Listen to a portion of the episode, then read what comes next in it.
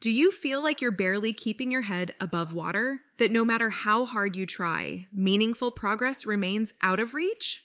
Heather gets that. She battled an eating disorder for years before seeking help. Now in recovery, Heather is here to tell you that positive change is possible even when it doesn't feel that way. Join her as she shares openly about her struggles and small triumphs. Fair warning though, Heather doesn't hold back. Her candid story may trigger some. But for those wanting honesty, hope, and healing, this is 1% Better with Heather. The information and stories shared on 1% Better are based on host Heather's personal experiences with eating disorders and mental health challenges. Heather is not a licensed doctor, therapist, dietitian, or other health professional. Her advice and opinions should not be taken as professional medical advice. Please consult your physician or a qualified health provider regarding any medical or health related issues. 1% Better also contains descriptions of eating disorders that may be triggering for some listeners. Discretion is advised. Hey there, my little gaffers, and welcome to 1% Better with Heather. I am so excited for this next series of episodes. I will be interviewing Recovery Mom, as she's known on social media. I have a special connection with Recovery Mom. When I was at my sickest, I had a different social media account, and one day this woman popped up. I was immediately drawn to her. I fully believed that this was the universe trying to get my attention. I would watch her videos on loop all day long. She was around my age, she was fully recovered, and she had all the answers. From then on, she became my Yoda. There is no question you can ask her that she does not only have the medical answer to, but the mental health answer as well. She breaks everything down so eloquently with her sweet demeanor. She gives you your medicine with a spoonful of sugar. Recovery Mom is here to give back to the eating disorder community. She is the big sister you need. She has a heart of gold, and I'm privileged to call her my friend. Without any further ado, please welcome Recovery Mom.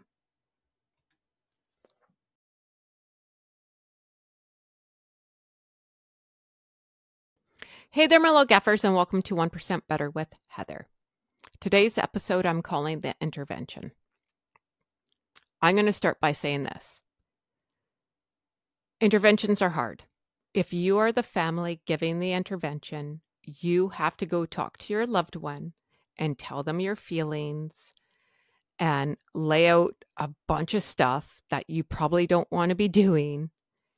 And it's hard I don't know that part of the intervention.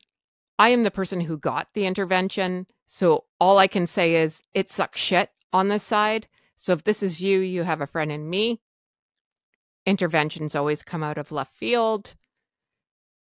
And it's just shitty. May 2022, I am in the thicket of my eating disorder. And my sister and I have planned a trip to go see my cousin who lives in the Okanagan. If you know British Columbia, Canada, the Okanagan is beautiful. And I'm thinking, yes, this is what I need. I haven't been on a vacation since like 2010. I need somewhere to go and recharge and get a tan and lay on a lake and just live my best life. The plan was Saturday morning I was going to drive to my sister's house and we were going to leave her house at 7 a.m. Here's what happened Friday night, I did not sleep. I was so excited to be going on this vacation, getting the hell out of here, and just reboot. I did not sleep that night. I maybe got an hour's sleep if that's what you want to call it.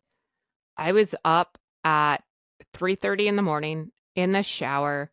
I was dressed, looked pretty good.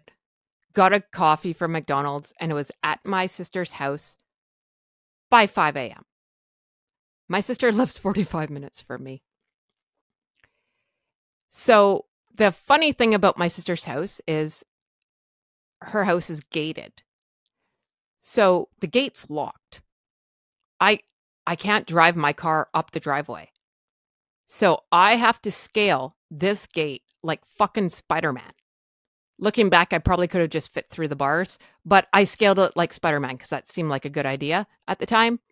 Walk my butt up to her front door and bang on her door at now probably 5:05 a.m. Let me tell you, she was not happy to see me at her door. So already my vacation is not going well. But I am so excited. I'm so hyped up. I'm so revved up. I'm like, let's go, let's go, let's go, let's go. We have to wake up my little niece to go. And she's like, we're not waking her up. We're going to wait until 7 a.m. and that's when we're going to leave. That is the plan. Well, let me tell you, when you are in your ed and you have control issues, this does not go well. So now I am pacing her hallway. I am trying to do yoga to calm myself down. I am trying to make noise without my sister figuring out what I'm trying to do to wake up my niece so we get the hell on the road. Nope. It was 7 a.m. Okay. So we get down to the gate and we have to unlock the gate to get out onto the road. And I said something to my sister and I can't really remember what I said, but she said to me, Heather, just have an open mind. And I remember my head spinning like the exorcist. And I was like, fuck you. Nope. And I grabbed for the door handle to tuck and roll out of the car like the crazy person that I am. Because I was like, I'm not going on this trip now. I know what's coming. And she locked the door, damn automatic locks. And she was like, No, you just have to hear us out. We all get a turn. This is nothing bad, but we all have something to say. And I thought, okay, well, I can handle that. The drive was hell. I had three hours in a car to think about what was going to happen to me. I was fully convinced I was going somewhere. They were going to lock me up and throw away the key because I'm crazy. Does anyone know where I am? Does anyone care where I am? Do I phone my husband? No, I don't phone him. He's mad at me. He doesn't care where I'm going. All this stuff is going through my head. And I was like, oh, Jesus, help me. And I'm trying to think how I can tuck and roll out of a car on a freeway and not like die. That didn't happen. So we get into town of my cousin's place. We stop at the liquor store. Clearly, that's going to make everything better. Because I thought, well, I'm not going to listen to this shit. I'm going to be like lugered if I have to listen to your crap. Because there's nothing wrong with me. I'm totally fine. It's everybody around me that has an issue. And we pick up some food and whatever else, and we make it to my cousin's house. Let me tell you, it took the time for me to pour a drink, get on a deck, and then it started. Like within five minutes. And I was like, oh my God, already? And I was like, okay, I can take this. I can take this. And they said there's there's stuff. I'm not trying to be vague. There's a lot of stuff that I don't remember. A lot of stuff was because I was like drunk. A lot of stuff is I blacked it out and it was hotter than sin and i probably got like sun fucked at the same time. But i remember lying on the deck and i was like nope i can't take this anymore. I'm going to go downstairs and change. So i went to go put on my bikini. And my cousin's like oh let me go with you let me show you around the house and i was like your house isn't that big i kind of figured it out and my sister and i are spending the night in the basement. And she's like, no, no, no, like, let me show you. And it was her new house. So I was like, okay, yeah, all right. And I said, okay, well, I'm just going to go put on my bikini. I'll be right back. And she's like, okay, I'll wait. Well, where we were staying is like the basement's open. So there's no like door to a bedroom. I have to go in the bathroom to change. Okay. So I go in the bathroom and I'm like, you don't have to wait Like, I'll meet you right back up there. She's like, No, no, no. So I get changed. I come out and I looked at her. I'm like, What's up? And she said, I just want you to know I hid every scale in this house. Oh, okay. I, all right. I, I know what I'm dealing with right now. And then we go back upstairs, back to the intervention of Heather. And nothing's bad. Nothing's bad. They are talking about how concerned they are for me, and they should be at this point. I am on death's door, and I'm trying to convince them there's nothing wrong with me, everything's wrong with you. And then I start pulling what any addict is really good at. You flip it around on them. This is your fault. This is you. You said this to me. How dare you talk to me like this? Slick, my eating disorder voice, has now taken over my body and I am possessed. And I am saying horrible things to these people. Horrible. I I'm ashamed of what came out of my mouth. But in the moment, when you feel like you're being attacked, you just want to protect and there's nothing wrong. And I kept saying, Are you guys putting me somewhere? You guys are going to literally put me in a room and throw away the key. That is the fear, right? Like, no one's going to care where I am. And I'm trying to think, I'm like, how do I walk home from where I am? Because it was a three hour drive. That's a long walk home. And I'm like, this is my sister's car. There's no way I can like take her car. It it was a mess. I will say though, everyone got a turn for saying their shit. It wasn't good. It was not good. There was a lot of tears. There were well, I yelled a lot a lot, a lot. Like I'm a loud person in general. From where we were, you could hear me in Costa Rica. I was yelling that loud. And thank God my cousin has no neighbors because the police probably would have come and arrested me. I was just unhinged, unhinged. And things started to calm down after a while. And my sister, God bless her, would redirect the conversation somewhere else. And then there'd be like a nice moment. And then it'd be back to Heather again. It sucked. It really, really, really did. And man, I do appreciate it now, thinking about it. But in that moment, no, not at all. And I can't emphasize how much I was scared. I was so scared. But I wouldn't admit that I was sick at all. There was no way I was going to admit that. You guys are all lunatics. Like, you, you don't know what you're talking about. And that's the thing about your eating disorder, your eating disorder voice, Slick. It will convince you there is nothing wrong with you. I'm like, what's wrong? I wake up every morning. I'm totally fine. Look, I can run from here to Bermuda and back, and everything's okay. I have energy. Everything's getting done. The kids are getting fed. What is wrong? But the reality was, I was dying.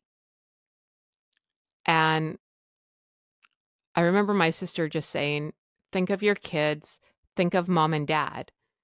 And the words came out of my mouth. I was like, they're fine. They have a dad, they have a stepmom. I've lived. I'm 43 years old at the time. I'm good. I, I've lived a thousand lives over. I have great stories. I, I don't care. And the fact that those words came out of my mouth still kind of shocked me because that was always my attitude. I'm fine. I'm fine.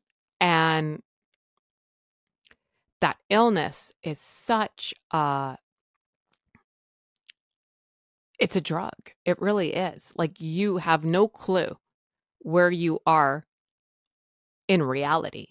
you are living on your own separate planet during this. Everyone else is on Earth. I don't know where you are or where I was, but it's somewhere good. It's like Denial City.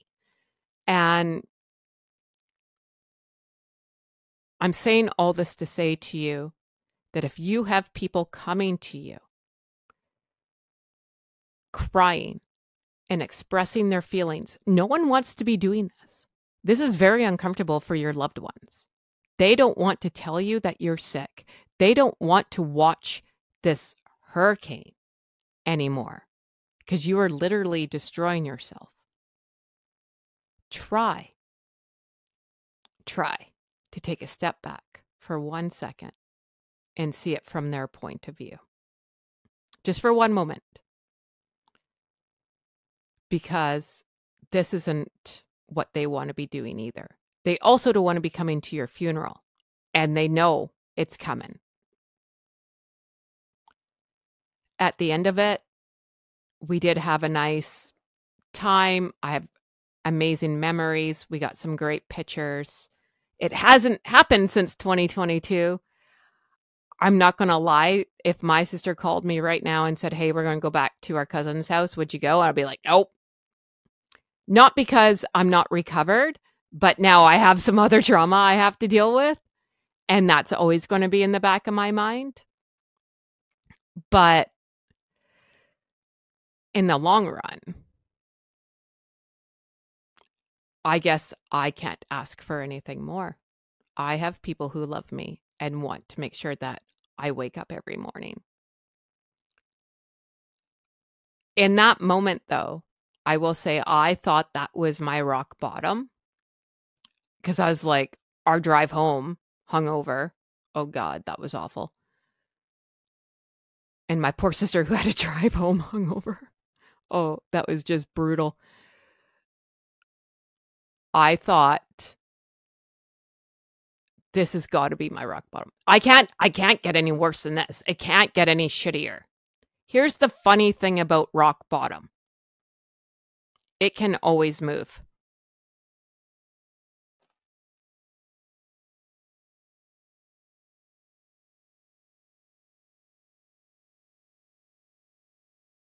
That's all for this episode of 1% Better. To continue the conversation, head over to our website at www.1percentbetter.ca, where you can access more stories and resources. We'd also love it if you subscribed and left us a review on your favorite podcast platform. And remember, friends, progress takes patience, perspective, and sometimes a little help from people who get it. So be kind to yourself and others as we work to get 1% better every day. We'll see you back here next week.